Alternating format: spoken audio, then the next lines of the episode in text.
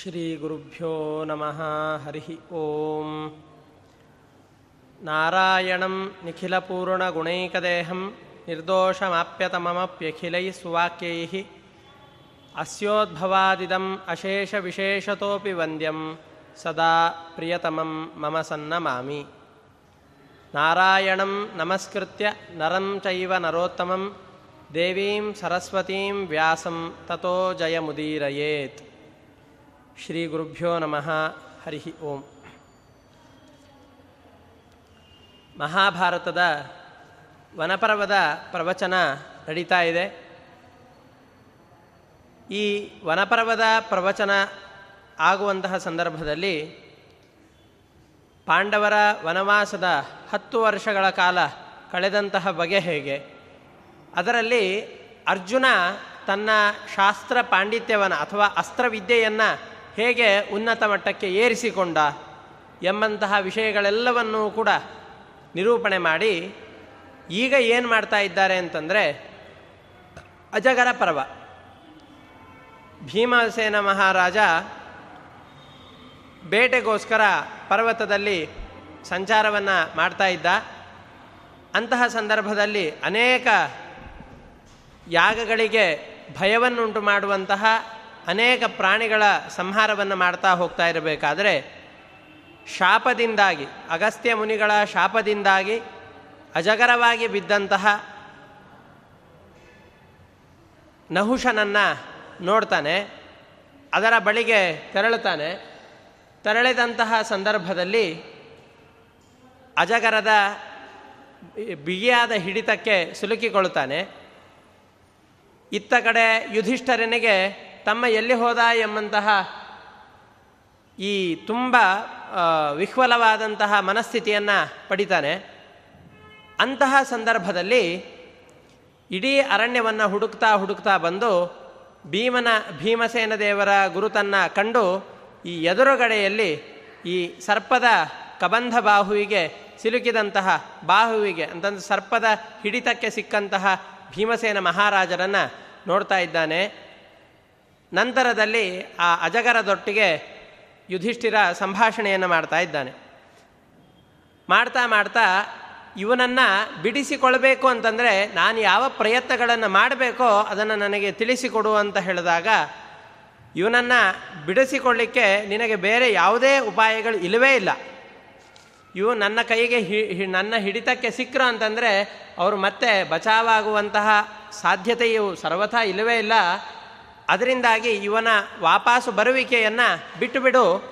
ಒಂದು ವೇಳೆ ನಿನಗೆ ಇವನನ್ನು ವಾಪಾಸು ಕರೆಸಿಕೊಳ್ಳಬೇಕು ಅನ್ನುವಂತಹ ಉದ್ದೇಶ ಇತ್ತು ಅಂತಾದರೆ ಆವಾಗ ನಾನು ಕೇಳಿದಂತಹ ಎಲ್ಲ ಪ್ರಶ್ನೆಗಳಿಗೆ ಉತ್ತರವನ್ನು ಕೊಡಬೇಕಾಗ್ತದೆ. ನಾನು ಕೊಟ್ಟಂತಹ ಪ್ರಶ್, ಪ್ರ, ಮಾಡಿದ ಪ್ರಶ್ನೆಗಳಿಗೂ ಉತ್ತರವನ್ನು ಕೊಟ್ಟೆ ಅಂತಾದರೆ ನಿನ್ನ ಮಗನನ್ನು ಅಥವಾ ನಿನ್ನ ತಮ್ಮನನ್ನು ನಾನು ಬಿಡುಗಡೆ ಮಾಡ್ತೇನೆ ಅಂತ ಆ ಅಜಗರ ಹೇಳುತ್ತೆ. ಆವಾಗ ನೀನು ಪ್ರಶ್ನೆ ಕೇಳ್ತಾ ಇದ್ದೀಯಾ ಅಂತಂದರೆ ನಿನಗೆ ಗೊತ್ತಿಲ್ಲದೇನೆ ಕೇಳ್ತಾ ಇದ್ದೀಯಾ ಅನ್ನುವಂತಹ ಹುಂಬು ಧೈರ್ಯದಿಂದ ನಾವು ಉತ್ತರವನ್ನು ಕೊಡಲಿಕ್ಕೆ ಹೋಗೋದಿಲ್ಲ. ಯಾಕೆ ಅಂತಂದರೆ ನೀನು ಮಹಾತ್ಮನಾಗಿದ್ದೀಯ. ನಿನಗೆ ಎಲ್ಲ ಶಾಸ್ತ್ರಗಳ ಅರಿವು ನಿಯಮೇನ ಇದ್ದೇ ಇರುತ್ತೆ.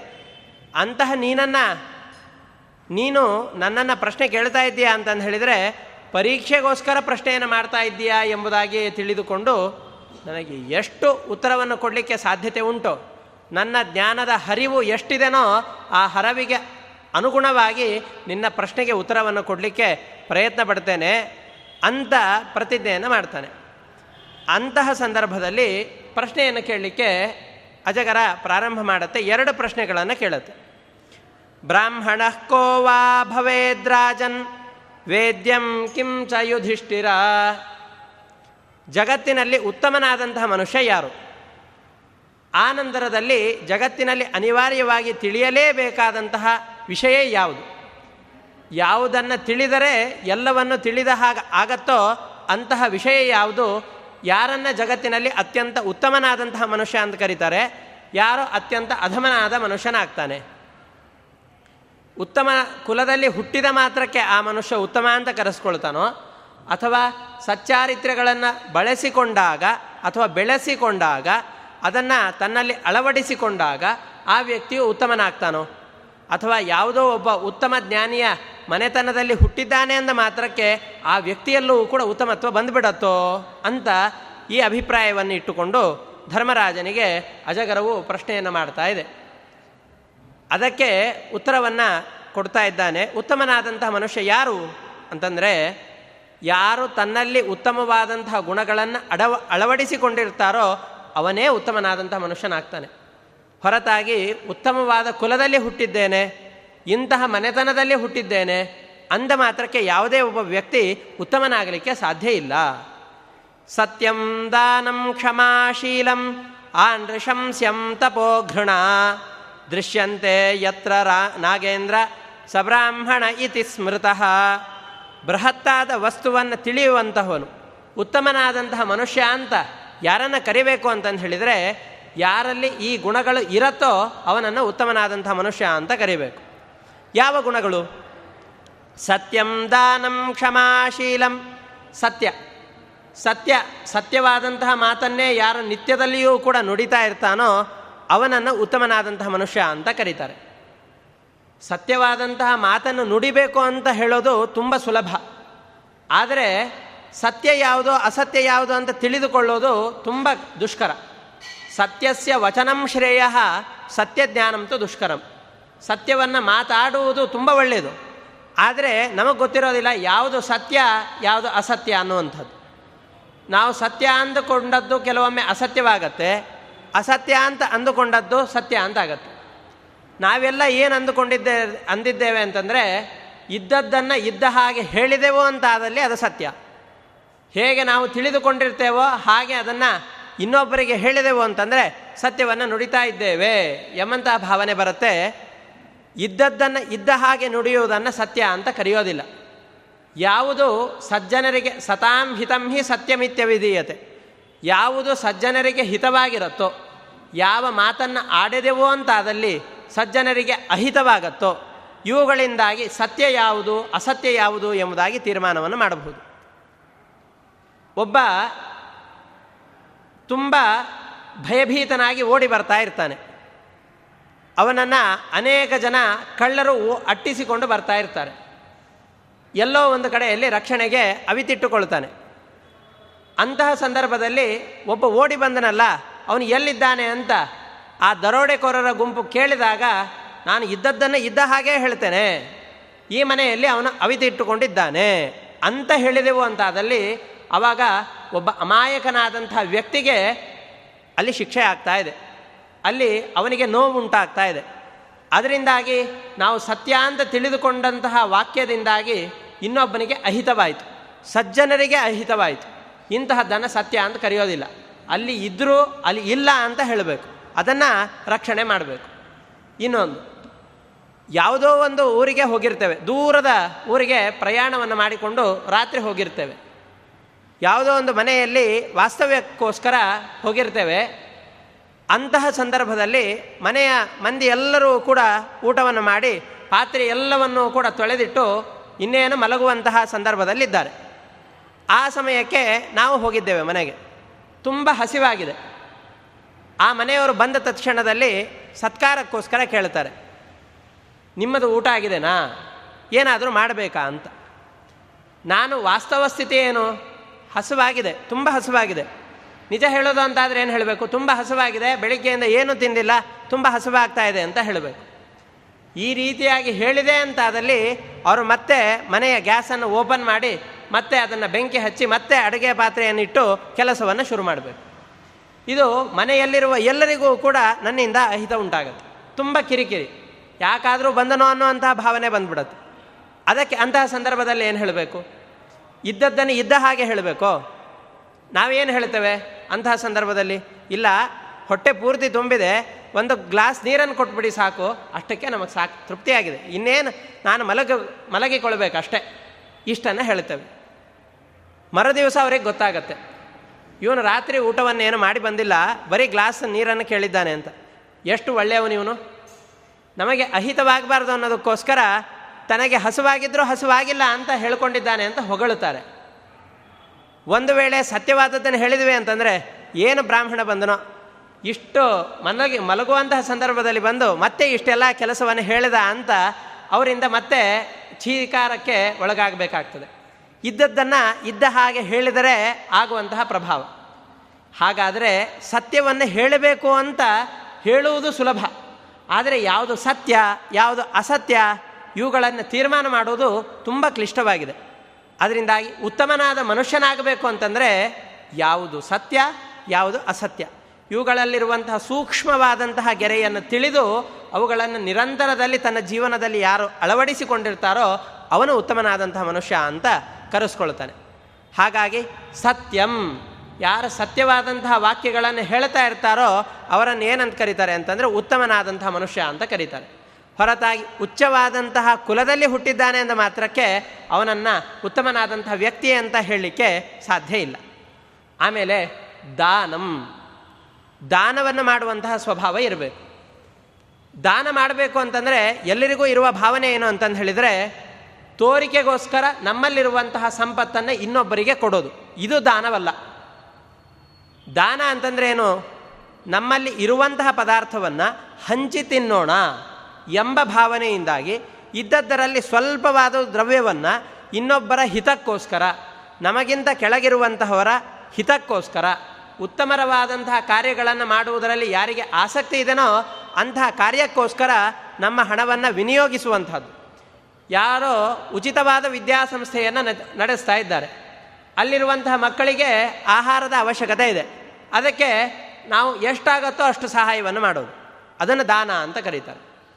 ಮತ್ತು ಎಲ್ಲರೂ ಕೂಡ ದಾನವನ್ನು ಮಾಡಬೇಕು ಅಂದಾಗ ತಲೆ ಕೆರೆದುಕೊಳ್ತಾರೆ. ಅಲ್ಲ, ಅವನು ನೋಡಿದರೆ ನೂರು ಚೀಲ ಅಕ್ಕಿಯನ್ನು ದಾನ ಮಾಡಿದ್ದಾನೆ, ನನ್ನಲ್ಲಿ ಅಷ್ಟು ಚೀಲ ಇಲ್ಲಲ್ಲ, ಅಷ್ಟು ಕೊಡುವ ಸಾಮರ್ಥ್ಯ ಇಲ್ಲಲ್ಲ. ಹಾಗಾದರೆ ಸಾಲವನ್ನು ಮಾಡಿ ಆ ದಾನವನ್ನು ಮಾಡೋಣವಾ? ದೇವರು ಎಂದಿಗೂ ಅಥವಾ ದಾನವನ್ನು ಮಾಡಬೇಕು ಅಂತಂದಾಗ ನಮ್ಮ ಯೋಗ್ಯತೆ ಎಷ್ಟಿದೆನೋ ಆ ಯೋಗ್ಯತೆಯನ್ನು ಅರಿತು ನಮ್ಮ ಕೈಲಾದಷ್ಟು ದಾನವನ್ನು ಮಾಡಬೇಕು. ಒಬ್ಬ ಧನಿಕನಾದಂತಹ ವರ್ತಕ ನೂರು ಚೀಲವನ್ನು ದಾನ ಮಾಡಿದರೆ ಎಷ್ಟು ಫಲವೋ, ಅವನು ಯಾಕೆ ಅಂತಂದರೆ ಅವನು ಸಾವಿರ ಚೀಲವನ್ನು ದುಡಿತಾನೆ. ಅದರಲ್ಲಿ ಒಂದು ಒಂದು ಹತ್ತು ಅಂಶವನ್ನು ಅವನು ದಾನ ಮಾಡ್ತಾನೆ. ನಾನು ದುಡಿಯುವುದೇ ಹತ್ತು ಚೀಲದಷ್ಟು ಧಾನ್ಯಗಳನ್ನು ಅಂತಂದಾಗ ನಾನು ನೂರು ಚೀಲವನ್ನು ದಾನ ಮಾಡಲಿಕ್ಕೆ ಆಗೋದಿಲ್ಲ. ಅದಕ್ಕೆ ಒಂದು ಚೀಲವನ್ನು ಕೊಡಬೇಕು. ನಾನು ದುಡಿಯೋದೇ ಹತ್ತು ಕೆ ಜಿಯಷ್ಟು ಅಂತಂದಾಗ ಒಂದು ರೂಪಾಯಿ ಅಷ್ಟು ಒಂದು ಕೆ ಜಿಯಷ್ಟನ್ನು ದಾನ ಮಾಡಬೇಕು. ಇದೆಲ್ಲವನ್ನೂ ಕೂಡ ಒಟ್ಟು ನಮ್ಮ ಜೀವನದಲ್ಲಿ ನೂರನೇ ಒಂದು ಅಂಶ. ನೂರನೇ ಹತ್ತಂಶ ಇದು ಸತ್ಕಾರ್ಯಗಳಿಗೆ ವಿನಿಯೋಗ. ಅಂತ ಜೀವನದಲ್ಲಿ ಏನನ್ನು ಅಳವಡಿಸಿಕೊಳ್ಳುತ್ತೇವೋ, ಎಲ್ಲವೂ ಕೂಡ ಜಗತ್ತಿನಲ್ಲಿರುವ ಪದಾರ್ಥಗಳು ನಮ್ಮ ಭೋಗಕ್ಕೋಸ್ಕರವೇ ಇರುವಂತಹದ್ದು ಅಂತ ತಿಳಿದುಕೊಂಡು ಎಲ್ಲವನ್ನು ಸ್ವಾರ್ಥ ಸಾಧನೆಗೋಸ್ಕರ ಬಳಸಿಕೊಳ್ಳುತ್ತೇವೆ ಅಂತಂದು ಹೇಳಿದರೆ ಕೃತಜ್ಞತೆಯನ್ನು ಮೆರೆದ ಹಾಗಾಗತ್ತೆ ಅದಕ್ಕೆ ನಾವು ಜನರಿಗೆ ಕೃತಜ್ಞತೆಯನ್ನು ಸಲ್ಲಿಸಬೇಕು ಅಂತಾದರೆ ದಾನವನ್ನು ಮಾಡಬೇಕು. ದಾನ ಅಂತಂದು ಹೇಳಿದರೆ ನಾವು ಯಾವ್ಯಾವುದೋ ಇವರಿಗೇ ದಾನ ಮಾಡಬೇಕು, ಇವರಿಗೆ ದಾನ ಮಾಡಬೇಕು ಅಂತಿಲ್ಲ. ಪಶು ಪಕ್ಷಿಗಳಿಗೂ ಕೂಡ ಒಂದು ನಾಲ್ಕು ಅಕ್ಕಿಯನ್ನು ಹಾಕಿದೆವು ಅಂತ ಅದರಲ್ಲಿ ಎಷ್ಟೆಷ್ಟು ಪುಣ್ಯವೂ ಸಿಗುತ್ತೋ. ಹಾಗಾಗಿ ನಮ್ಮ ಯೋಗ್ಯತೆಗೆ ಅನುಗುಣವಾಗಿ ಯಾರು ದಾನವನ್ನು ಮಾಡ್ತಾ ಇರ್ತಾರೋ ಅವರಂತರ, ಅಂತಹವರನ್ನು ಉತ್ತಮರಾದಂಥ ವ್ಯಕ್ತಿಗಳು ಅಂತ ಕರೀತಾರೆ. ಹೊರತಾಗಿ ಯಾವುದೋ ಒಂದು ಉಚ್ಚವಾದ ಕುಲದಲ್ಲಿ ಹುಟ್ಟಿದ್ದಾನೆ ಅಂದ ಮಾತ್ರಕ್ಕೆ ಅವನನ್ನು ಉತ್ತಮನಾದಂಥ ವ್ಯಕ್ತಿ ಅಂತ ನಿರ್ಧಾರ ಮಾಡಲಿಕ್ಕಾಗೋದಿಲ್ಲ. ಯಾಕೆ ಅಂತಂದರೆ ಎಷ್ಟೋ ಆಗರ್ಭ ಶ್ರೀಮಂತನೇ ಆಗಿರಬಹುದು. ಆದರೆ ಎಂಜಲಗೈಯಲ್ಲಿ ಕಾಗೆಯನ್ನು ಓಡಿಸದೇ ಇರುವಂಥವರು ಬೇಕಾದಷ್ಟು ಜನ ಇರ್ತಾರೆ. ಅಂತಹವರನ್ನು ಉತ್ತ, ಉತ್ತಮನಾದಂತಹ ವ್ಯಕ್ತಿ ಅವನು. ಉತ್ತಮವಾದಂಥ ಕುಲದಲ್ಲಿ ಹುಟ್ಟಿದ್ದಾನೆ. ಅವನು ಉತ್ತಮನಾಗೋದಿಲ್ಲ. ಬರೀ ಅಸತ್ಯವನ್ನೇ ಹೇಳ್ತಾ ಇದ್ದಾನೆ. ಉತ್ತಮವಾದಂಥ ಕುಲದಲ್ಲಿ ಹುಟ್ಟಿದ್ದಾನೆ. ಅವನು ಉತ್ತಮನಾದಂಥ ವ್ಯಕ್ತಿ ಆಗಲಿಕ್ಕೆ ಸಾಧ್ಯವೇ ಇಲ್ಲ. ಯಾರು ತನ್ನಲ್ಲಿ ಒಳ್ಳೆಯ ಗುಣಗಳನ್ನು, ಒಳ್ಳೆಯ ನಡತೆಗಳನ್ನು ಅಳವಡಿಸಿಕೊಂಡು ಜನರಿಗೆ ಮಾರ್ಗದರ್ಶನವನ್ನು ಮಾಡ್ತಾ, ಜನರಿಗೆ ಸಹಾಯವನ್ನು ಮಾಡ್ತಾ ಇರ್ತಾನೋ ಅವನೇ ಉತ್ತಮನಾದಂಥ ವ್ಯಕ್ತಿ ಅಂತ ಕರೆಸ್ಕೊಳ್ತಾನೆ ಅಂತ ಇಷ್ಟನ್ನು ಹೇಳಿ ಕ್ಷಮ ಕ್ಷಮಾಗುಣವನ್ನು ಬೆಳೆಸಿಕೊಳ್ಬೇಕು. ಎಷ್ಟು ಕ್ಷಮೆಯನ್ನು ನಾವು ಬೆಳೆಸಿಕೊಳ್ತೇವೋ ಅಷ್ಟು ಇನ್ನೊಬ್ಬ ತನ್ನ ಜೀವನವನ್ನು ಪರಿವರ್ತನೆಗೊಳಿಸಲಿಕ್ಕೆ ಸಾಧ್ಯತೆ ಉಂಟು. ನಾವು ಶಿಕ್ಷೆಯನ್ನು ಕೊಡಬೇಕು, ಕ್ಷಮಾದಾನವನ್ನು ಕೊಡಬೇಕು. ಅವನು ಮಾಡಿದ ತಪ್ಪಿಗೆ ಪ್ರಾಯಶ್ಚಿತ್ತ ಅವನು ಪಟ್ಟಿದ್ದಾನೆ ಅಂತಾದರೆ ಪಾಪ, ಪಾಪಂ, ಪ್ರಾಯ ಪಾಪಂ ಸಮುದ್ದಿಷ್ಟಂ. ಚಿತ್ತಂ ತಸ್ಯ ವಿಶೋಧನಂ. ಪ್ರಾಯಶ್ಚಿತ್ತವನ್ನು ಮಾಡಿಕೊಳ್ಳಬೇಕು. ಪ್ರಾಯಶ್ಚಿತ್ತ ಅಂತಂದರೆ ಏನು? ನಾನು ಮಾಡಿದ ಎಲ್ಲ ಪಾಪಗಳನ್ನು ಕೂಡ ನಾನು ತಿದ್ದಿಕೊಳ್ಳುತ್ತೇನೆ.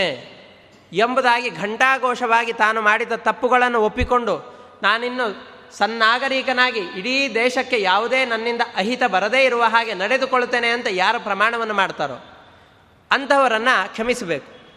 ತಪ್ಪು ಮಾಡದೇ ಇರುವಂಥ ವ್ಯಕ್ತಿ ಒಬ್ಬನು ಇರಲಿಕ್ಕೆ ಸಾಧ್ಯವೇ ಇಲ್ಲ. ಅವನು ಹುಟ್ಟಿದ ಅಂತ ಆದಮೇಲೆ ಅವನು ಒಂದಲ್ಲ ಒಂದು ತಪ್ಪುಗಳನ್ನು ಮಾಡ್ತಾನೇ ಇರ್ತಾನೆ. ಈಗ ಎಲ್ಲರೂ ತಪ್ಪನ್ನು ಮಾಡಬೇಕಾದ್ರೆ ಕೆಲವರ ತಪ್ಪು ಬೆಳಕಿಗೆ ಬರುತ್ತೆ, ಕೆಲವೊಂದಿಷ್ಟು ಅನ್ನೋದು ಬರೋದಿಲ್ಲ. ಹನ್ ಅನ್ನ ಯಾರು ತಪ್ಪನ್ನೇ ಮಾಡಿಲ್ಲ ಅಂತಂದು ಹೇಳಿ ಎದೆಯನ್ನು ಮುಟ್ಟಿಕೊಂಡು ನಾನು ಜೀವನದಲ್ಲಿ ತಪ್ಪನ್ನೇ ಮಾಡಿಲ್ಲ ಅಂತ ಹೇಳಲಿಕ್ಕೆ ಸಾಧ್ಯವೇ ಇಲ್ಲ. ಹಾಗಾಗಿ ಪ್ರತಿಯೊಬ್ಬನೂ ಕೂಡ ಒಂದಲ್ಲ ಒಂದು ತಪ್ಪುಗಳನ್ನು ಮಾಡ್ತಾನೆ. ತಪ್ಪುಗಳನ್ನು ಮಾಡಿದಾಗ ಅವನ ತಪ್ಪನ್ನು ತಿದ್ದಿ ಸರಿಯಾದ ದಾರಿಯಲ್ಲಿ ನಡೆಯಲಿಕ್ಕೆ ಬೇಕಾದಂತಹ ಮಾರ್ಗದರ್ಶನವನ್ನು ಯಾವನು ಮಾಡ್ತಾನೋ ಅವನು ಉತ್ತಮನಾದಂತಹ ವ್ಯಕ್ತಿ ಅಂತ ಕರೆಸಿಕೊಳ್ಳುತ್ತಾನೆ. ಆಮೇಲೆ ಶೀಲಂ. ಎಷ್ಟೋ ಜನರಲ್ಲಿ ಸತ್ಯವಾದಿತ್ವ ಇರುತ್ತೆ. ಸತ್ಯವಾದದ್ದನ್ನು ಹೇಳ್ತಾ ಇರ್ತಾರೆ. ದಾನವನ್ನು ಬೇಕಾದಷ್ಟು ಮಾಡ್ತಾ ಇರ್ತಾರೆ. ಇನ್ನೊಬ್ಬರನ್ನು ತಪ್ಪು ಮಾಡಿದಾಗ ಕ್ಷಮಿಸುವಂತಹ ಗುಣಗಳೂ ಇರುತ್ತೆ. ಆದರೆ ಸಚ್ಚಾರಿತ್ರೆ ಇರೋದಿಲ್ಲ. ಅವನು ತುಂಬ ಢಾಂಬಿಕನಾಗಿರ್ತಾನೆ ಅಥವಾ ತಾನು ಅನಾಗರಿಕನಂತೆ ಅನೇಕ ಪಾಪಕರ್ಮಗಳನ್ನು ಮಾಡ್ತಾ ಇರ್ತಾನೆ. ಇಂತಹ ವ್ಯಕ್ತಿಯಿಂದಾಗಿ ಲೋಕಕ್ಕೆ ಉದ್ಧಾರ ಇಲ್ಲ. ಅವನನ್ನು ಉತ್ತಮ ಅಂತ ಹೇಳಲಿಕ್ಕೆ ಸಾಧ್ಯ ಇಲ್ಲ. ತಾನು ವ್ಯಕ್ತಿ ಲೋಕಕ್ಕೆ ಆದರ್ಶನಾಗಿರಬೇಕು ಅಂತಂದರೆ ಇನ್ನೊಬ್ಬನಿಗೆ ನಾನು ಈ ತಪ್ಪನ್ನು ಮಾಡಬೇಡ, ನೀನು ಇನ್ನೊಬ್ಬರಿಗೆ ಕಳ್ಳತನ ಮಾಡಬೇಡ ಅಂತ ಹೇಳಬೇಕು ಅಂತಂದರೆ ನಾನು ಕಳ್ಳತನ ಮಾಡ್ತಾ ಇರಬಾರ್ದು. ನಾನು ಯಾವುದಾದ್ರೂ ಒಂದು ಅನ್ಯಾಯವನ್ನು ಮಾಡ್ತಾ ಇದ್ದೆ ಅಂತಂದರೆ ನೀನು ಮಾಡಬೇಡ ಅಂತ ಹೇಳಲಿಕ್ಕೆ ನನಗೆ ಯೋಗ್ಯತೆ ಇಲ್ಲ. ನೀನು ಮಾಡ್ತಾ ಇದ್ದೀಯಾ? ನೀನು ಮೊದಲಿಗೆ ಸರಿಯಾಗು. ಇನ್ನೊಬ್ಬರಿಗೆ ಆನಂತರದಲ್ಲಿ ಉಪದೇಶವನ್ನು ಕೊಡು ಅಂತ ಹೇಳ್ತಾರೆ. ಹಾಗಾಗಿ ನಾವು ಮೊದಲಿಗೆ ಏನು ಬೆಳೆಸ್ಕೊಳ್ಬೇಕು? ಶೀಲ, ಅಂದರೆ ಸಚ್ಚಾರಿತ್ರ್ಯಗಳನ್ನು ನಮ್ಮಲ್ಲಿ ಬೆಳೆಸಿಕೊಳ್ಬೇಕು. ಇನ್ನೊಬ್ಬರಿಗೆ ಯಾವುದನ್ನು ಉಪದೇಶ ಕೊಡಲಿಕ್ಕೆ ಹೋಗ್ತೇವೋ ಆ ಉಪದೇಶಗಳನ್ನು ಮೊದಲಿಗೆ ನಮ್ಮಲ್ಲಿ ಅಳವಡಿಸಿಕೊಳ್ಬೇಕು. ಅಂತಹವನು ಉತ್ತಮನಾದಂತಹ ಮನುಷ್ಯ ಅಂತ ಕರೆಸಿಕೊಳ್ಳುತ್ತಾನೆ ಆಮೇಲೆ ಆಂಧ್ರಶಂಸ್ಯಂ ಆಮೇಲೆ ಇನ್ನೊಬ್ಬರ ಜೊತೆಗೆ ಮಾತನಾಡುವಾಗ ಮಾತನಾಡುವಂತಹ ಕ್ರಿಯೆಯಿಂದಾಗಿ ಈ ವ್ಯಕ್ತಿ ಉತ್ತಮನೋ ಅಧಮನೋ ಅಂತ ಗೊತ್ತಾಗಿ ಹೋಗ್ಬಿಡುತ್ತೆ.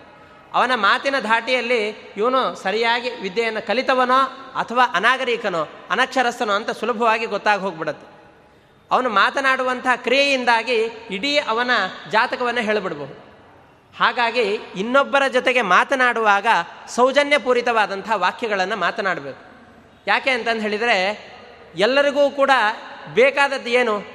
ನಾವು ಎಲ್ಲರೂ ಅವನು ದುಃಖ ಪಡ್ತಾ ಇರಬೇಕಾದ್ರೆ ಅವನ ದುಃಖವನ್ನು ತೆಗೆದುಕೊಂಡು, ನಿನ್ನ ದುಃಖವನ್ನು ನಾನು ಅನುಭವಿಸ್ತೇನೆ ಅಂತಂದು ಹೇಳಿ, ಅವನ ದುಃಖಗಳನ್ನು ನಾವು ಅನುಭವಿಸಲಿಕ್ಕೆ ಸಾಧ್ಯ ಇಲ್ಲ. ಆಮೇಲೆ ಅವನಿಗೆ ಏನಾದರೂ ಕಷ್ಟ ಕಾಲದಲ್ಲಿ ಇತ್ತು ಇದ್ದ ಅಂತಾದರೆ ನಮ್ಮಿಂದ ಧನ ಸಹಾಯವನ್ನು ಮಾಡಲಿಕ್ಕೆ ಆಗೇ ಆಗತ್ತೆ ಅಂತ ಹೇಳಲಿಕ್ಕೆ ಆಗೋದಿಲ್ಲ. ಆವಾಗ ನಾವೇನು ಮಾಡಬಹುದು? ವಚನೇಕಾದರಿದ್ರತ, ಅವನಿಗೆ ಸಾಂತ್ವನದ ನಾಲ್ಕು ಮಾತುಗಳನ್ನು ಹೇಳಲಿಕ್ಕೆ ಏನಾಗಬೇಕಾಗಿ? ಅವನಿಗೆ ಇನ್ನೂ ಚುಚ್ಚು ಮಾತುಗಳಿಂದಾಗಿ ತಿವಿಯೋದರ ಬದಲು ಅವನಿಗೆ ಉತ್ತಮವಾದಂತಹ ವಾಕ್ಯಗಳನ್ನು ಹೇಳೋದ್ರ ಮೂಲಕವಾಗಿ ಅವನಿಗೆ ಸಾಂತ್ವನವನ್ನು ಮಾಡಬಹುದು. ಪ್ರಿಯ ವಾಕ್ಯ ಪ್ರಧಾನೇನ ಸರ್ವೇ ತುಷ್ಯಂತಿ ಜಂತವಃ ತಸ್ಮಾತ್ ತದೇವ ವಕ್ತವ್ಯ. ಪ್ರಿಯವಾದಂತಹ ವಾಕ್ಯಗಳನ್ನು ಹೇಳಿದೆವು ಅಂತಾದಲ್ಲಿ ಎಲ್ಲ ಜೀವರು ಕೂಡ ತುಂಬ ಸಂತೋಷಗೊಳ್ಳುತ್ತಾರೆ. ರಾಮನು ಮಾತನಾಡ್ತಾ ಇದ್ದ ಅಂತಂದು ಹೇಳಿದರೆ ಯಾರಿಗೂ ಆ ಮಾತನ್ನು ನಿಲ್ಲಿಸಬೇಕು ಅಂತಲೇ ಅನ್ನಿಸ್ತಾ ಇದ್ದಿದ್ದಿಲ್ಲ. ಯಾಕೆ ಅಂತಂದರೆ ಅವನ ಜೊತೆ ಮಾತನಾಡ್ತಾ ಇದ್ರು ಅಂತಂದರೆ, ಏ, ಇವನು ಎಷ್ಟೋ ವರ್ಷಗಳಿಂದಾಗಿ ನಮಗೆ ಸಂಬಂಧಿಕನ ಹಾಗೆ ಇದ್ದಾನೆ, ಎಷ್ಟು ಆತ್ಮೀಯವಾಗಿ ಮಾತನಾಡಿಸ್ತಾನೆ ಎಂಬಂತಹ ಭಾವನೆ ಬರಬೇಕು. ಈ ರೀತಿಯಾಗಿ ಯಾರು ಮಾತನಾಡ್ತಾ ಮಾತನಾಡ್ತಾ ಜನರನ್ನು ತುಂಬ ಸಂತೋಷವಾಗಿ ಇಡಲಿಕ್ಕೆ, ಧನದಿಂದಾಗಿ ಅಥವಾ ನಾವು ಇನ್ನೊಬ್ಬರ ಜೊತೆಗೆ ನಿರಂತರವಾಗಿ ಇದ್ದುಕೊಂಡೇನೆ ಅವರಿಗೆ ಸಮಾಧಾನವನ್ನು ಮಾಡಬೇಕು ಅಂತಿಲ್ಲ. ಹೊರತಾಗಿ ಅವರಿಗೆ ನಮ್ಮ ಪ್ರಿಯವಾದ ವಾಕ್ಯಗಳನ್ನು ಹೇಳೋದ್ರ ಮೂಲಕವಾಗಿ ಅವರನ್ನು ಸಮಾಧಾನ ಪಡಿಸಬಹುದು ಅದರಿಂದ ಪ್ರಿಯವಾದ ಮಾತುಗಳನ್ನು ಆಡೋಣ ಯಾಕೆ? ವಚನೇಕಾದರಿದ್ರತ ನಮಗೆ ಧನ ಕೊಡಲಿಕ್ಕೆ ನಮ್ಮಲ್ಲಿ ಧನ ಇಲ್ಲ ಅಂತ ಹೇಳಬಹುದು. ಅಥವಾ ಯಾವುದೋ ಒಂದು ಸಹಾಯವನ್ನು ಮಾಡಬೇಕು ಅಂದರೆ ತುಂಬ ದೂರದ ಊರಿನಲ್ಲಿದ್ದೇವೆ, ಅಲ್ಲಿಗೆ ಹೋಗ್ಲಿಕ್ಕೆ ಆಗೋದಿಲ್ಲ ಅಂತ ಹೇಳಬಹುದು. ಆದರೆ ಕೈಯಲ್ಲಿ ಮೊಬೈಲ್ ಇದೆ ಅಲ್ಲ. ಎದುರುಗಡೆ ಆ ವ್ಯಕ್ತಿ ಬಂದಾಗ ಒಂದು ನಾಲ್ಕು ನಿಮಿಷಗಳ ಕಾಲ ಸುಲಭವಾದಂತಹ ಮಾತುಗಳನ್ನು, ಅವನಿಗೆ ಸಾಂತ್ವನದ ನಾಲ್ಕು ಮಾತುಗಳನ್ನು ಹೇಳಿದ್ವಿ ಅಂತಂದು ಹೇಳಿದರೆ ಅವನು ಸಮಾಧಾನ ಆಗ್ತಾನೆ ಅಂತಾದರೆ ಒಂದು ನಾಲ್ಕು ಒಳ್ಳೆಯ ಮಾತುಗಳನ್ನು ಆಡಲಿಕ್ಕೆ ನಮ್ಮ ಏನು ಗಂಟು ಹೋಗಬೇಕಾಗಿದೆ? ಅದರಿಂದ ವಚನೇಕಾದರಿದ್ರತ ಅದರಿಂದಾಗಿ ಸೌಶೀಲ್ಯ ತುಂಬ ಸುಮಧುರವಾದಂತಹ ಮಾತುಗಳನ್ನು ನಮ್ಮ ಜೀವನದಲ್ಲಿ ಅಳವಡಿಸಿಕೊಳ್ಳಬೇಕು. ಇಂತಹ ಸೌಶೀಲ್ಯವನ್ನು ಅಳವಡಿಸಿಕೊಳ್ಬೇಕು ಆಮೇಲೆ ತಪಃ, ತಪಸ್ಸನ್ನು ಮಾಡಬೇಕು. ನಾವು ತಪಸ್ಸು ಅಂತಂದು ಹೇಳಿದರೆ ಎಲ್ಲರೂ ಅಂದುಕೊಂಡಂತಹದ್ದೇನು? ಹೋಗಿ ಕಾಡಿನಲ್ಲಿ ಕುಳಬೇಕು ಉಪವಾಸವಾಗಿದ್ದುಕೊಂಡು ನಿರಂತರವಾಗಿ ಜಪವನ್ನು ಮಾಡ್ತಾ ಇರಬೇಕು ಅಂತ. ಇದು ತಪಸ್ಸಲ್ಲ. ನಮ್ಮ ಪ್ರತಿಯೊಂದು ಕಾರ್ಯಗಳು ಕೂಡ ತಪಸ್ಸಾಗಬಹುದು. ಮಾಡಬೇಕು, ತಪ ಆಲೋಚನೆ. ನಾವು ಮಾಡುವಂತಹ ಎಲ್ಲ ಕಾರ್ಯಗಳನ್ನು ಇದು ಪರಮಾತ್ಮನ ಪ್ರೀತಿಗೋಸ್ಕರ, ನಮ್ಮ ಕೈಲಿಂದ ಆಗ, ಆಗುವಂತಹ ಸಹಾಯ. ನಾನು ಆಫೀಸಿಗೆ ಹೋಗ್ತಾ ಇದ್ದೇನೆ. ಈ ನಡೆ, ಇಡೀ ಭೂಮಂಡಲ ನನ್ನ ಆಸ್ತಿ ಅಲ್ಲ. ಇಡೀ ಭೂಮಂಡಲ ಪರಮಾತ್ಮನ, ಇಡೀ ಮನೆ ಇದು. ಇಡೀ ಮನೆ ಪರಮಾತ್ಮನದ್ದು ಅಂದಾಗ ಇದು ಒಂದೇ ದೇವಸ್ಥಾನ ಆಗಲಿಲ್ಲ. ಹೊರತಾಗಿ ಇಡೀ ಜಗತ್ತೇ ದೇವಸ್ಥಾನ ಅಂತಾಯಿತು ನಮ್ಮ ಬುದ್ಧಿಯನ್ನು ಸಂಕುಚಿತಗೊಳಿಸಿದೆವು ಅಂತಾದರೆ ಈ ಪ್ರಾಂಗಣ ಮಾತ್ರ ದೇವಾಲಯ ಅಂತ ಆಗತ್ತೆ ಬುದ್ಧಿಯನ್ನು ವಿಸ್ತಾರಗೊಳಿಸಿದವು ಅಂತಾದಲ್ಲಿ ಇಡೀ ಜಗತ್ತೇ ಪರಮಾತ್ಮನ ಆಲಯ ಹಾಗಾಗಿ ಇಡೀ ಜಗತ್ತೇ ಪರಮಾತ್ಮನ ಮನೆ ಅಂತಾದಾಗ ನಾನು ಎಲ್ಲಿ ಓಡಾಡಿದರೂ ಅದು ಪರಮಾತ್ಮನ ಮನೆಯೇ ಆಯಿತು. ನನ್ನ ಪ್ರತಿಯೊಂದು ಹೆಜ್ಜೆಗಳು ಕೂಡ ಪರಮಾತ್ಮನ ಆಲಯದಲ್ಲಿ ನಡೆದಂತಹ ಪ್ರದಕ್ಷಿಣೆಯೇ ಆಯಿತು. ಈ ರೀತಿಯಾಗಿ ನಾವು ಮಾಡುವಂತಹ ಪ್ರತಿಯೊಂದು ಕಾರ್ಯಗಳನ್ನು ಆಲೋಚನೆ. ಪರಮಾತ್ಮನಲ್ಲಿ, ಓ, ಇದು ಪರಮಾತ್ಮನ ಮನೆ. ಇಲ್ಲಿ ನಾವು ವಾಸ ಮಾಡ್ತಾ ಇದ್ದೇವೆ. ನಮ್ಮೆಲ್ಲರಿಗೂ ಕೂಡ ಶರೀರಾದಿಗಳನ್ನು ಕೊಟ್ಟಂತಹ ತಂದೆ ಮತ್ತು ನಮ್ಮನ್ನು ಸಲಹುತ್ತಿರುವಂತಹ ತಾಯಿ ಆ ಪರಮಾತ್ಮ. ಅವನ ಮನೆಯಲ್ಲಿ ನಮ್ಮನ್ನು ಇಟ್ಟುಕೊಂಡಿದ್ದಾನೆ. ಇದು ಈ ಪರಮಾತ್ಮನ ಆವಾಸ ಸ್ಥಾನ. ಅದರಲ್ಲಿ ನಾವಿದ್ದೇವೆ. ನಾವೆಲ್ಲರೂ ಕೂಡ ಪರಮಾತ್ಮನ ಮನೆಯಲ್ಲಿಯೇ ನಡೀತಾ ಇದ್ದೇವೆ. ನಾನು ಹಾಕುವ ಪ್ರತಿಯೊಂದು ಹೆಜ್ಜೆಯೂ ಕೂಡ ಪರಮಾತ್ಮನ ಈ ಪ್ರದಕ್ಷಿಣೆಯನ್ನು ಮಾಡ್ತಾ ಇದ್ದೇನೆ. ನಾನು ತಿನ್ನುವಂತಹ ಪ್ರತಿಯೊಂದು ತುತ್ತು ಕೂಡ ಪರಮಾತ್ಮನ ಮನೆಯಲ್ಲಿ ಬೆಳೆದಂತಹ ಧಾನ್ಯಗಳು. ಅದನ್ನು ನಾನು ತಿಂತಾ ಇದ್ದೇನೆ. ಯಾವುದೂ ನನ್ನದಲ್ಲ. ಎಲ್ಲವೂ ಕೂಡ ಪರಮಾತ್ಮನ ಅಧೀನವಾಗಿದೆ. ಈಶಾವಾಸ್ಯಮಿದಂ ಸರ್ವಂ. ಯತ್ ಕಿಂಚ ಜಗತ್ಯಾಂ ಜಗತ್ತು ಈ ಇಡೀ ಜಗತ್ತಿನಲ್ಲಿ ಇರುವಂತಹದ್ದು ಎಲ್ಲವೂ ಕೂಡ, ಅಥವಾ ಇಡೀ ಪ್ರಪಂಚ ಏನಾಗಿದೆ ಅಂತಂದರೆ ಈಶಾವಾಸ್ಯಂ. ಈಶ್ವರನ ಮನೆ, ಪರಮಾತ್ಮನ ಮನೆಯಾಗಿದೆ. ಇಲ್ಲಿರುವಂತಹ ಪ್ರತಿಯೊಂದು ಪದಾರ್ಥಗಳು ಕೂಡ ಪರಮಾತ್ಮನ ವಸ್ತು. ಇದು ನನ್ನದು ಅಂತ ಅಹಂಕಾರ ಪಟ್ಟು ಈ ಪ್ರಮೇಯವೇ ಇಲ್ಲ. ಒಂದು ಬಾಡಿಗೆ ಮನೆಯಲ್ಲಿ ಇದ್ವಿ ಅಂತಂದರೆ ಇನ್ನೊಬ್ಬನ ಅಧೀನದಲ್ಲಿದ್ದೇವೆ. ಅದನ್ನು ನಮಗೆ ಬೇಕಾಬಿಟ್ಟಿಯಾಗಿ ಬಳಸಲಿಕ್ಕಿಲ್ಲ. ಅದನ್ನು ಬಿಡುವಾಗ ಮೊದಲಿಗೆ ಹೇಗೆ ಕೊಟ್ಟಿದ್ದೀವೋ ಹಾಗೇ ಕೊಟ್ಟು ಹೋಗಬೇಕು ಅನ್ನುವಂತಹ ಬುದ್ಧಿ ಹೇಗಿರುತ್ತೋ ಹಾಗೇನೆ ಇಡೀ ಜಗತ್ತು ಪರಮಾತ್ಮನ ಮನೆ ಅಂತಾದಾಗ ಆ ಮನೆಯಲ್ಲಿ ಬಾಡಿಗೆಗೋಸ್ಕರ ಬಂದಂತಹ ವ್ಯಕ್ತಿಗಳು ನಾವು. ನಾವೇನು ಮಾಡಬೇಕು? ಬಾಡಿಗೆ ಬಂದವರು ಆ ಮನೆಯಲ್ಲಿ ಹೇಗೆ ತಮ್ಮದಲ್ಲ ಅನ್ನುವಂಥ ಬುದ್ಧಿಯಿಂದ ಇರ್ತಾರೋ. ಅಲ್ಲಿರುವ ಪದಾರ್ಥಗಳೆಲ್ಲವೂ ತಮ್ಮದೇ ಎಂಬಂಥ ಅಹಂಕಾರದಿಂದ ಬೀಗೋದಿಲ್ಲ ಹೇಗೋ? ಈ ಸಂಪತ್ತೆಲ್ಲವೂ ಕೂಡ ಶಾಶ್ವತವಲ್ಲ ಅನ್ನುವಂಥ ಜ್ಞಾನದಿಂದ ಹೇಗಿರ್ತಾರೋ? ಈ ಮನೆ ನನ್ನದಲ್ಲ, ಬಾಡಿಗೆಗೆ ಬಂದದ್ದು ಅಂತ ಹೇಗೆ ಜ್ಞಾನ ಇರುತ್ತೋ, ಆ ರೀತಿಯಾಗಿ ಪ್ರತಿಯೊಂದು ಪದಾರ್ಥದಲ್ಲಿಯೂ ಕೂಡ ಇದು ಪರಮಾತ್ಮನದ್ದು, ಅವನ ಅಧೀನವಾಗಿ ನಾನಿದ್ದೇನೆ ಎಂಬಂತಹ ಜ್ಞಾನದಿಂದಾಗಿ ತನ್ನ ಜೀವನವನ್ನು ಯಾರು ನಡೆಸ್ತಾ ಇರ್ತಾರೋ, ಇವು ಇವರೇ ತಪಸ್ವಿಗಳು. ಇದಕ್ಕಿಂತ ದೊಡ್ಡದಾದ ತಪಸ್ಸು ಯಾವುದೂ ಇಲ್ಲ. ಇದು ಇಷ್ಟೇ ಅಲ್ಲದೇನೆ ಹಾಗಾದರೆ ಈ ಗುಣಗಳನ್ನು ಯಾರು ಅಳವಡಿಸಿಕೊಂಡಿರ್ತಾರೋ ಅವರನ್ನು ಉತ್ತಮರಾದಂತಹ ವ್ಯಕ್ತಿಗಳು ಅಂತಾರೆ ಹೊರತಾಗಿ, ಯಾವನೋ ಒಬ್ಬ ಉತ್ತಮದಾದಂತಹ ಕುಲದಲ್ಲಿ ಹುಟ್ಟಿದ್ದೇನೆ, ಈ ಗುಣಗಳೇ ಇಲ್ಲ ಅಂತಂದರೆ ಅವನನ್ನು ಸರ್ವಥಾ ಉತ್ತಮನಾದಂಥ ಪುರುಷ ಅಂತ ಹೇಳಲಿಕ್ಕೆ ಬರೋದಿಲ್ಲ.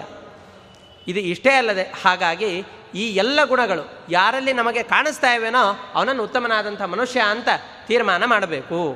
ಸತ್ಯಂ ದಾನಂ ಕ್ಷಮಾಶೀಲಂ ಆನೃಶಂಸ್ಯಂ ತಪೋಘೃಣ ದೃಶ್ಯಂತೆ ಯತ್ರ ನಾಗೇಂದ್ರ ಸ ಬ್ರಾಹ್ಮಣ ಇತಿ ಸ್ಮೃತಃ.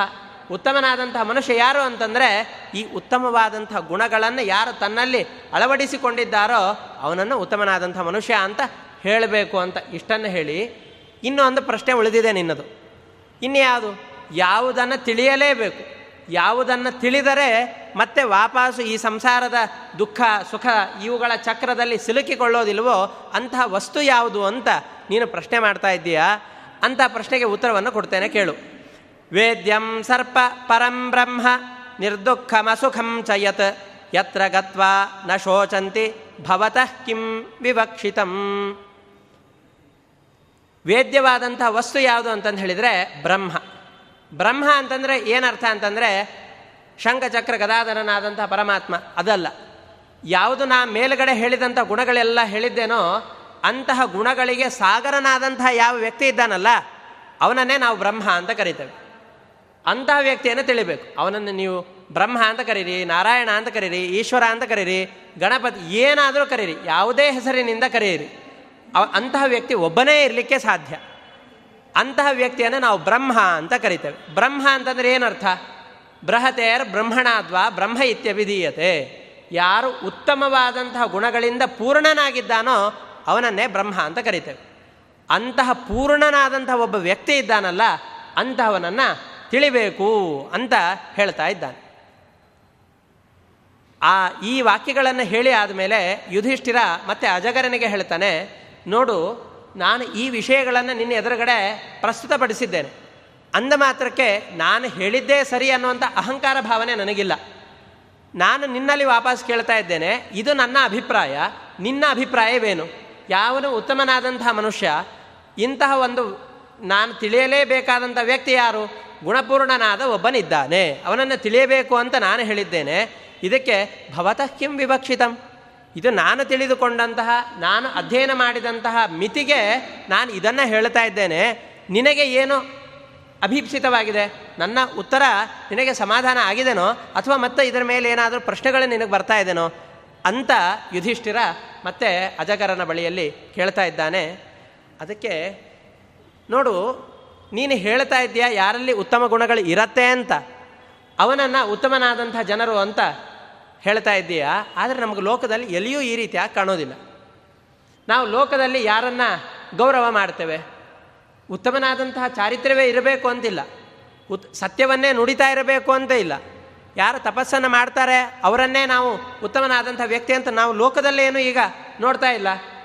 ನಮ್ಮ ಕೆಲಸ ಆಗಬೇಕು ಅಂತಂದರೆ ಕಾರ್ಯವಾಸಿ, ಕತ್ತೆ ಕಾಲು ಅಂತಂದು ಹೇಳುವ ಹಾಗೆ ಕತ್ತೆ ಕಾಲನ್ನು ಹಿಡಿದುಕೊಂಡು ನಮ್ಮ ಕೆಲಸಗಳನ್ನು ಮಾಡ್ತೇವೆ.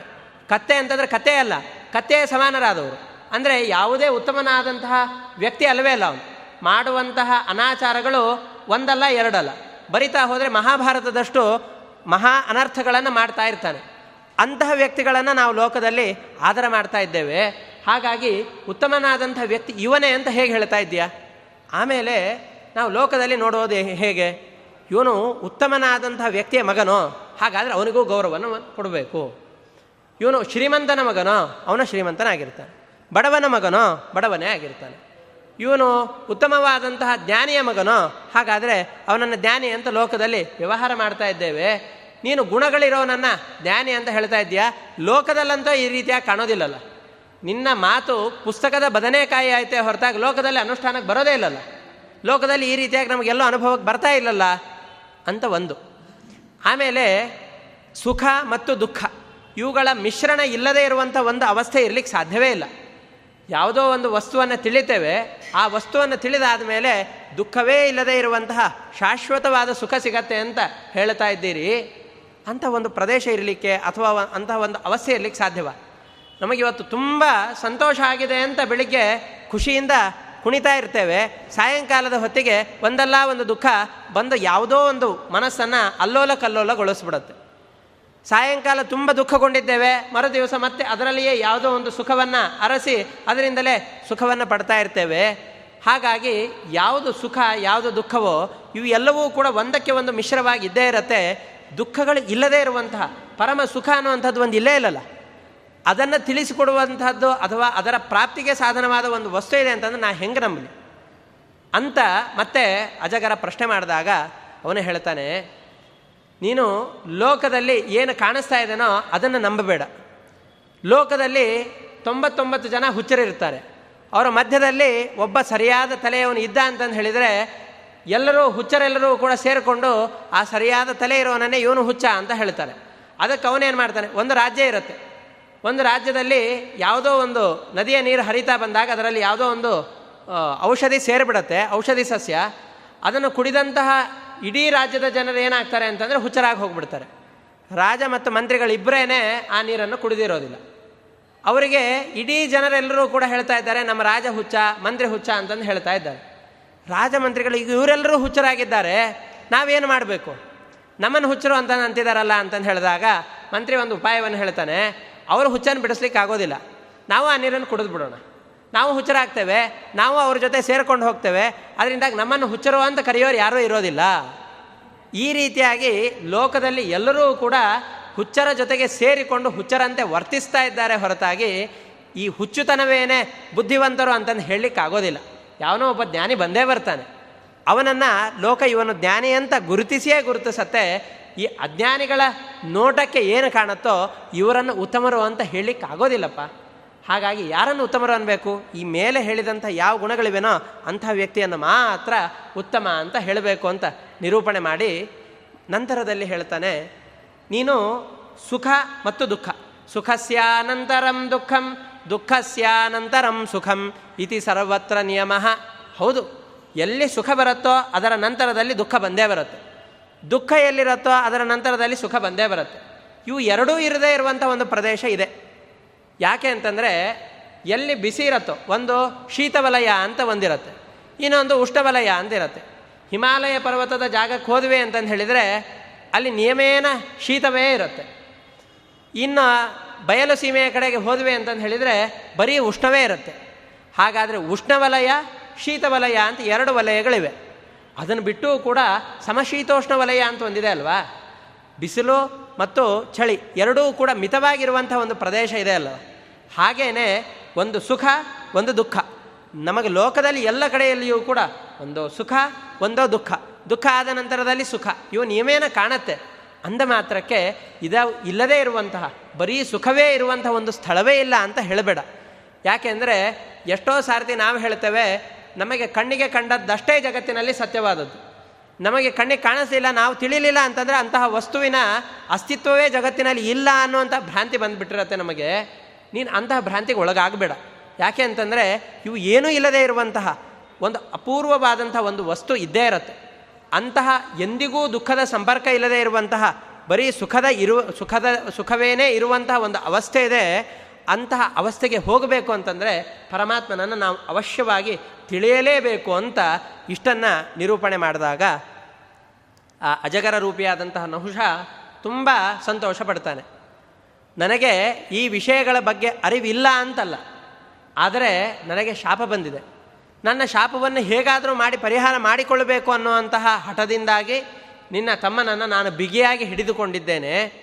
ಇವನನ್ನು ನೀ ಇಷ್ಟು ಉತ್ತರ ಕೊಟ್ಟಾದ ಮೇಲೆ, ನನ್ನ ಶಾಪವನ್ನು ವಿಮೋಚನೆ ಮಾಡ್ತೀಯ ಅಂತಂದಾದ ಮೇಲೆ ನಿನ್ನ ತಮ್ಮನನ್ನು ಇಟ್ಕೊಂಡು ನಾನೇನು ಮಾಡಿ ನಿನ್ನ ತಮ್ಮನನ್ನು ಕರೆದುಕೊಂಡು ಹೋಗು ಅಂತ ಆ ಅಜಗರ ಬಿಡ್ತಾ ಇದ್ದಾನೆ. ಅದನ್ನು ಹೇಳ್ತಾ ಇದ್ದಾನೆ, ಶ್ರುತಂ ವಿದಿತ ವೇದ್ಯಸ್ಯ ತವ ವಾಕ್ಯಂ ಯುಧಿಷ್ಠಿರ ಭಕ್ಷಯೇಯಮಹಂ ಕಸ್ಮಾತ್ ಭ್ರಾತರಂತೆ ವೃಕೋದರಂ. ಭೀಮ ಇದ್ದಾನಲ್ಲ, ಇವನು ನನ್ನ ಬಂಧನಕ್ಕೆ ಒಳಗಾಗಿದ್ದ ಇವನನ್ನು ನಾನು ಹಿಡಿಬೇಕು ಅಂತ ಇಲ್ಲ ಈಗ. ಯಾಕೆ ಅಂತಂದು ಹೇಳಿದರೆ, ಇವನು ನಿನ್ನ ಉತ್ತರದಿಂದಾಗಿ ಬಚಾವಾಗಿ ಹೋಗ್ಬಿಟ್ಟಿದ್ದಾನೆ. ಒಂದು ವೇಳೆ ನೀನು ಉತ್ತರವನ್ನು ಕೊಡಲಿಲ್ಲ ಅಂತಾದರೆ ಇವನನ್ನು ಹಿಡಿದು ಹಾಕ್ತಾ ಇದ್ದೆ. ನಿನ್ನ ಉತ್ತರದಿಂದ ನಾನೀಗ ಸಂತುಷ್ಟನಾಗಿದ್ದೇನೆ. ಇವನನ್ನು ಹಿಡಿಯುವಂತಹ ಪ್ರಸಂಗ ಈಗಿಲ್ಲ. ಕರೆದುಕೊಂಡು ಹೋಗು ಅಂತ ಹೇಳಿ ಆ ಭೀಮಸೇನ ದೇವರನ್ನು ಬಿಡುಗಡೆ ಮಾಡ್ತಾ ಇದ್ದಾನೆ. ಇಲ್ಲಿವರೆಗೂ ಏನಾಯಿತು? ಯುಧಿಷ್ಠಿರ ನಹುಷನು ಕೇಳಿದಂತಹ ಪ್ರಶ್ನೆಗಳಿಗೆ ಉತ್ತರವನ್ನು ಕೊಡ್ತಾ ಬಂದ. ಅದರಿಂದ ಭೀಮನಿಗೆ ಬಂದಂತಹ ಏನೇನು ಆಪತ್ತುಗಳಿತ್ತು ಅದು ಪರಿಹಾರವಾಯಿತು. ನಂತರದಲ್ಲಿ ಯುಧಿಷ್ಠಿರ ಅವನನ್ನು ಪ್ರಶ್ನೆ ಮಾಡ್ತಾ ಇದ್ದಾನೆ. ನೋಡು, ನೀನು ನಮ್ಮ ವಂಶದಲ್ಲಿ ಬಂದಂಥ